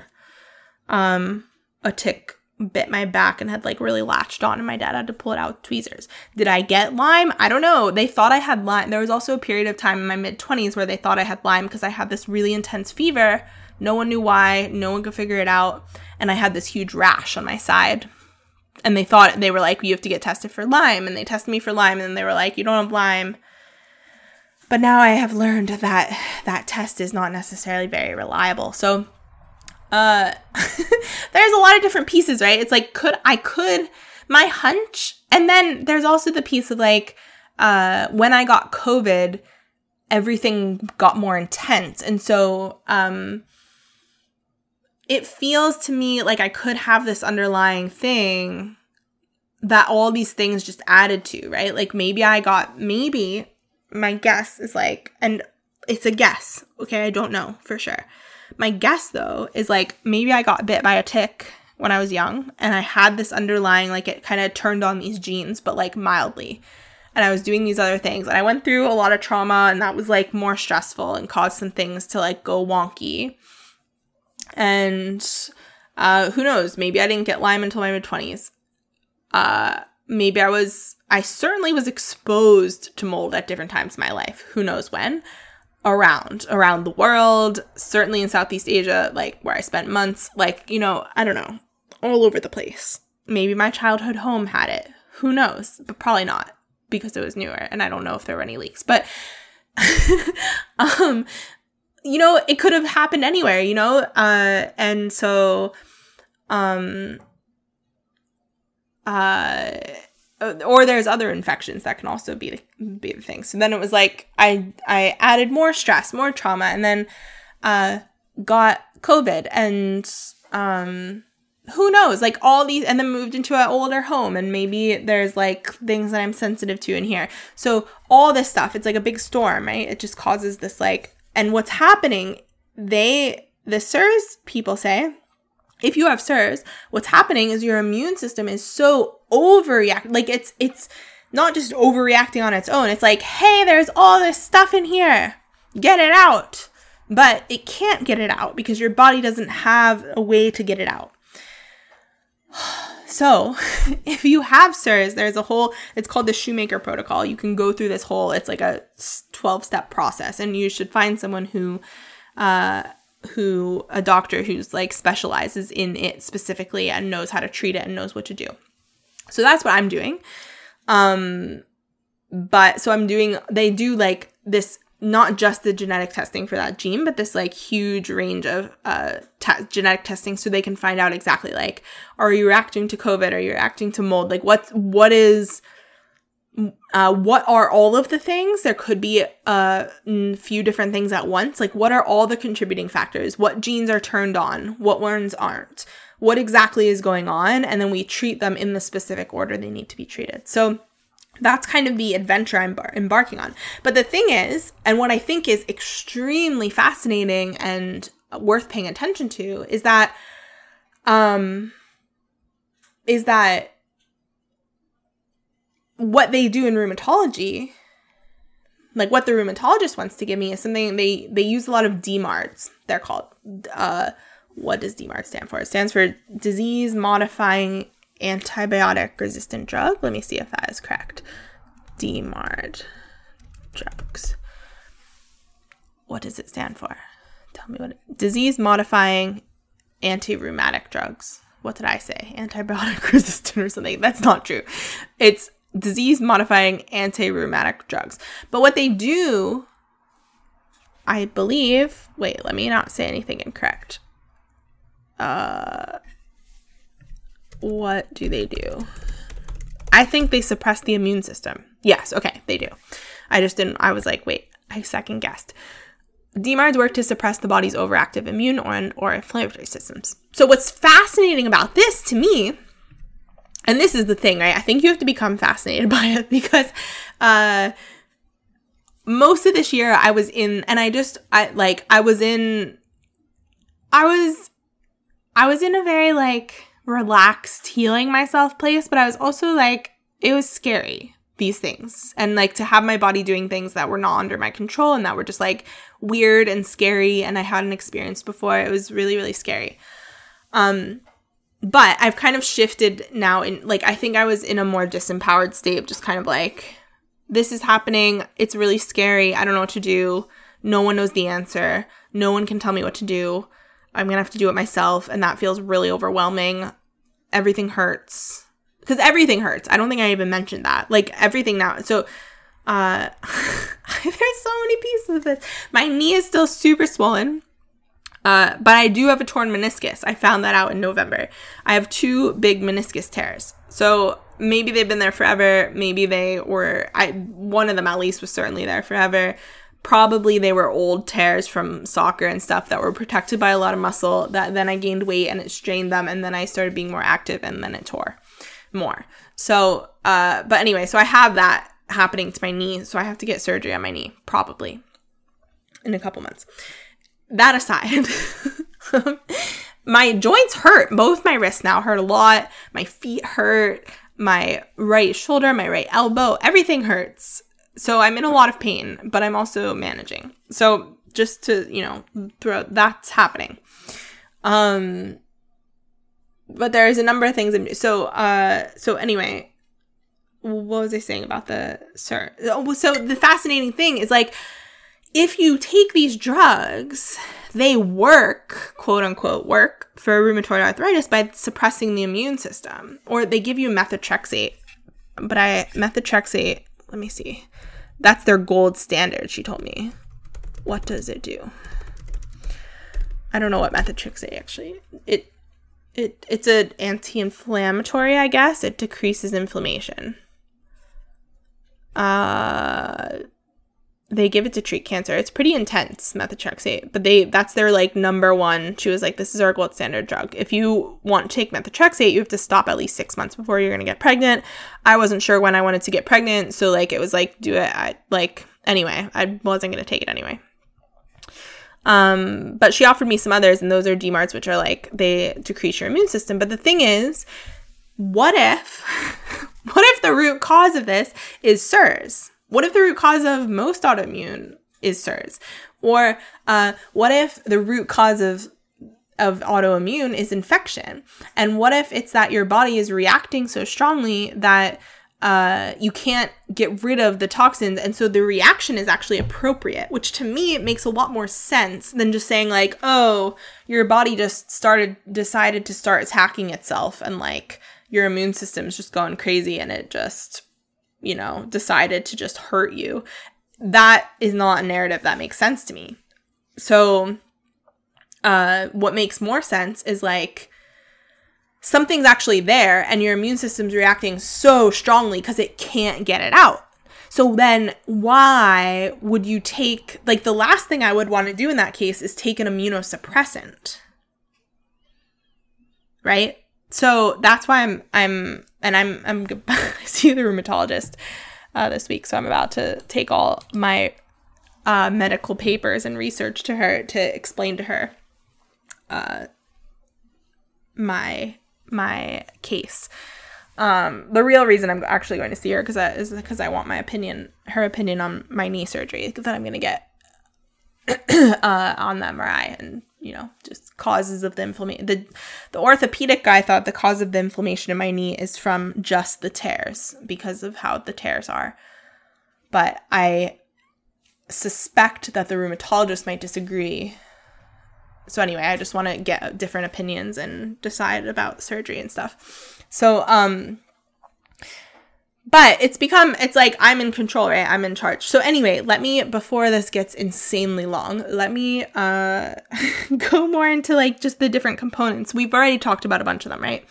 The emotional components, which are like, in this case, for me, I think, are like the suppressed anger, this constant self-questioning. But I think it would be wrong and a mistake to put all the eggs in one basket, to be like, it's all because of just this one part. It's like, no, I think everything has different components and they all contribute. And I think that's why people don't really heal, or they like try to, like, a lot of people, I'm in a lot of groups, because I really like, like, groups of people online.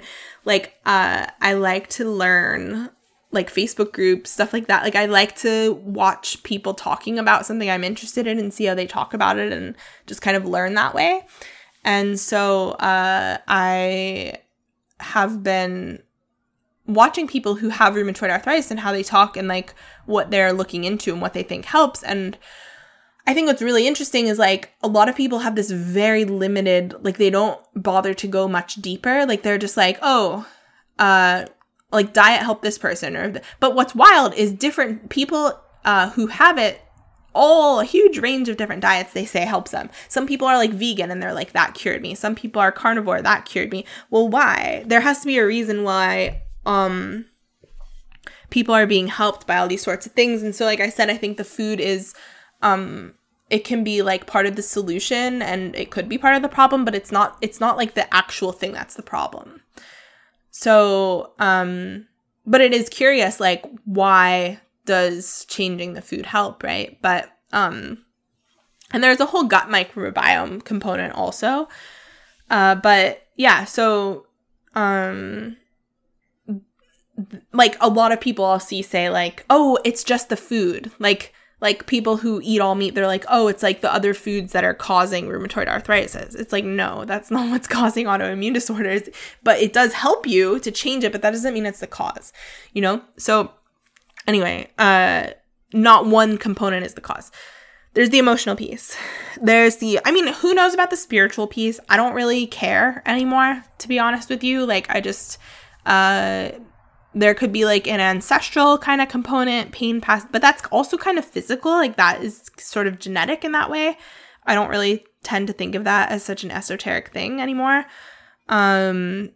You know, you could say psychic attacks or other people's energies or whatever. I feel kind of wary of that. I feel like it's impossible to actually know, and thus I don't care that much. Although I am really interested in the energetic component that is homeopathy, where you can kind of, like, you take the essence or an energy of a thing and that helps you subtly heal. That is interesting to me. So, but I've experienced, like, shift with that. So anyway, who knows what that component is, right? Then there's the physical. It's like nervous system trauma. That's a huge piece because your nervous system is governing everything in your body. It's governing all of your organ. It's governing your stress hormones. Like, your nervous system is connected to everything. And so if you have a lot of trauma and stress in the body, that's going to be negatively impacting things, right? And so again, it's not like the main thing necessarily, but it's certainly going to be a big piece. There's the genetic piece, which we can't really change, but we can change what might turn the genes on or not. Biotoxins, right? Not really necessarily in your control. Lyme, mold, algae, COVID, like viruses, that kind of thing. Nutrition, again, can really, really help. Something I'm currently experimenting with nutrition is I've been doing a really high carb, low fat, moderate protein diet, which I'm not even really calling diet anymore. It feels like an experiment to me. It doesn't feel like laden with like restriction and like, oh, I can't eat this and this food is bad or whatever. It's just like, I'm just experimenting, seeing what happens if I give this to my body. I'm doing that under the guidance of somebody else because we're seeing that if it helps my body, it's temporary. Would never recommend low fat for anyone long term. It's just like a couple months trying it out, seeing if it kind of kickstarts my body into just like a more metabolically healthy state. Just if it helps my body efficiently burn carbs and produce more energy from the food that I eat, and just like really make sure that it's burning carbs for energy instead of fat, which is the more efficient way to be. So, and also like it lowers inflammation. So it's just, we're trying it out. Seems to be working really well so far actually, but it's kind of too early to say. I've been doing it for like a month. But I've been sleeping through the night a bunch, which is interesting. That has changed. Like, I've been sleeping better, it seems. And my periods seem to be changing. It's too early to say for sure, but I think my cycle might be a more healthy length this month. I can't tell yet. You know, it's just too early to tell, but we're trying that out. So I'm kind of testing that. I'm like on a whole bunch of different other supplements because of my recent labs to just increase like different minerals and vitamins and stuff and make sure I'm getting everything in. I actually did a whole month of removing grains, gluten, eggs, dairy, soy. Really did not want to do that. I ended it like mid-December. Really did not want to. Really, because, you know, I just like have done so much with my diet and I was like, it's going to suck. Like, I really like dairy, but I just felt like there are some people that say that there's like their body just reacts really strongly to certain foods. And I didn't want to do something as restrictive as carnivore, but I thought like these are kind of the main triggers, like allergens for people are tend to be like dairy, grains, eggs, whatever. And I was like, I've never actually really removed, I removed dairy years ago, but I never removed eggs. Like, I was just like, I should just maybe do it all at once. It was pretty tough. It's really hard to get enough calcium without dairy. I mean, tough in like a mineral way. Like, dairy makes up, dairy is so nutrient dense. And so to like remove dairy makes it really hard to get all the other minerals in for sure. And even with tracking, I just found it really, really hard. I mean, I didn't succeed. Like, it was just like my calcium especially, just real hard. But I wanted to do it just to get it out of the way and just be like, okay, remove those things, slowly adding them back in. How do I feel? Feel totally fine. Still not really doing grains. I actually feel like I feel better the way we've been having more like fruit and squash, a lot of cooked fruit, maple syrup, milk now, sugar. I don't know. It just feels better. My carbs coming from those places. But yeah, so gluten I haven't done in a few months because they just say gluten can hurt the gut. So with everything that's going on in my body, I think it's also temporary. Like, I have a lot of hope that in a few years I will be super healthy and have sourdough and stuff. So I think it's just kind of like what's appropriate in the moment. So trying that out. But yeah, I did my month without those things. It was fine. Nothing changed. I added dairy back in. I had a little bit of gas at first that has seemed to go away. And I added eggs back in too, so I seem to be fine. It hasn't caused any sort of change in pain. I've also started, physical therapist. That's another part of my team now with my knee. I didn't know. Yeah, just a lot of stuff has been now, like, because my knee has hurt so much, my quad is like withering away. And if I'm going to get surgery, I have anyway, so you can do like pre-op surgery. So we're doing that. We're also going to see if it starts to get any better so that maybe I wouldn't have to have the surgery. But it seems like, I don't know. I feel like I can feel my meniscus floating around in my knee and it hurts. And that was what the surgeon said, was that he thought that the swelling, he said it's just like something in the gears is like getting caught. Anyway, but I'll have to get that surgery in the States because in Canada, it's free. But in Canada, you'd have to wait like over a year to do that kind of surgery. It is insane. It's like free healthcare, but you have to wait forever and be in pain. And it's like, no. So I think we're just, if I do it, we're going to do it in the States and just pay for it, which is crazy. Really crazy. But also, it's also crazy to not be able to walk well. So there's a lot of things that are crazy right now. Yeah. Oh, and I didn't mention another thing we did for our house. So our house, the real problem was humidity, right? It was too humid. We got a hygrometer, it's called, and we tested the humidity and it was too high. So we have a dirt, half concrete crawl space under the house, basement type of thing, and real old house built in 1901. So the humidity likely is coming from down there because 40% of the air that comes from your house, in your house, comes from under your house. So we put a lot of money into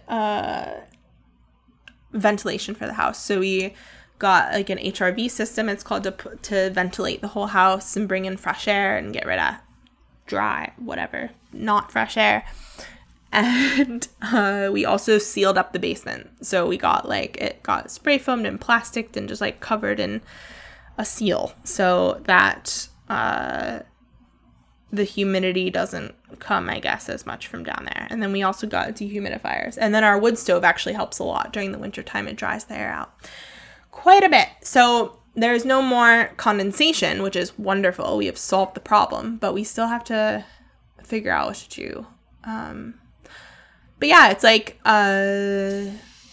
I think it's kind of a crazy situation because nothing can happen urgently, right? And it's just in order to do things right, they have to be done step by step. And I feel that same way with my body. It's just kind of I could be reactive and jump on a medication and just try to make it stop as soon as possible. But I think I've become much more of a long-term person. I don't know if I am. I think I've become much more of one. And I'm a lot more interested in, what does 3 years from now look like, you know? And I'd rather be in more pain now in order to, make better choices. So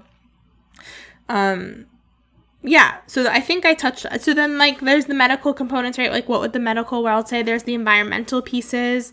I think for other people, I'm not really looking at these as much because I don't think it's a thing for me. But for other people, it would be like, you know, what are your relationships like? Like, are you surrounded by, like, abuse or negative people? Or just, like, does your life suck? Do you have a life that you really hate? Do you have a job you hate? Like, all that kind of stuff matters a lot too, I think. I feel pretty, like, happy in all of those areas, so I don't think those are a major thing for me in this case. There's psychological, right? Like, your thought patterns and your, are you constantly in the thought pattern of, like, everything is damaged, like, I'm only getting worse, this is terrible, blah, blah, blah, blah, blah. We all have those moments, but, like, most of your thoughts most of the time.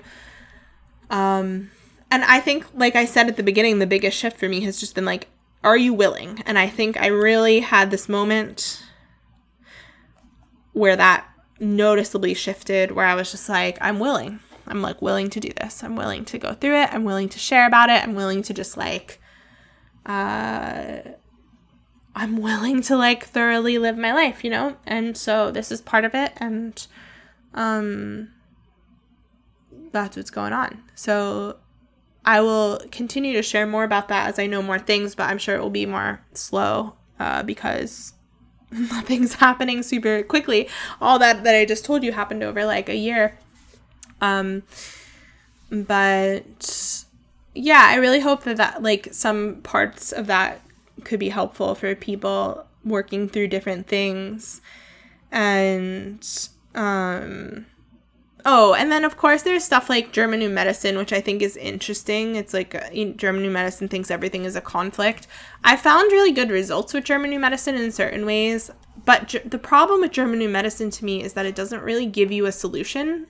So it might tell you, like they say in German New Medicine, things are conflicts. Like, rheumatoid arthritis would be a separation conflict combined with a self-devaluation conflict.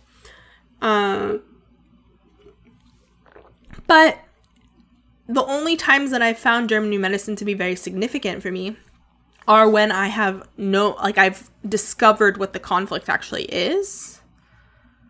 And in this case, I don't really exactly know what it is. Like, there could be a number of things that it is, but none of them rings as, like, the thing.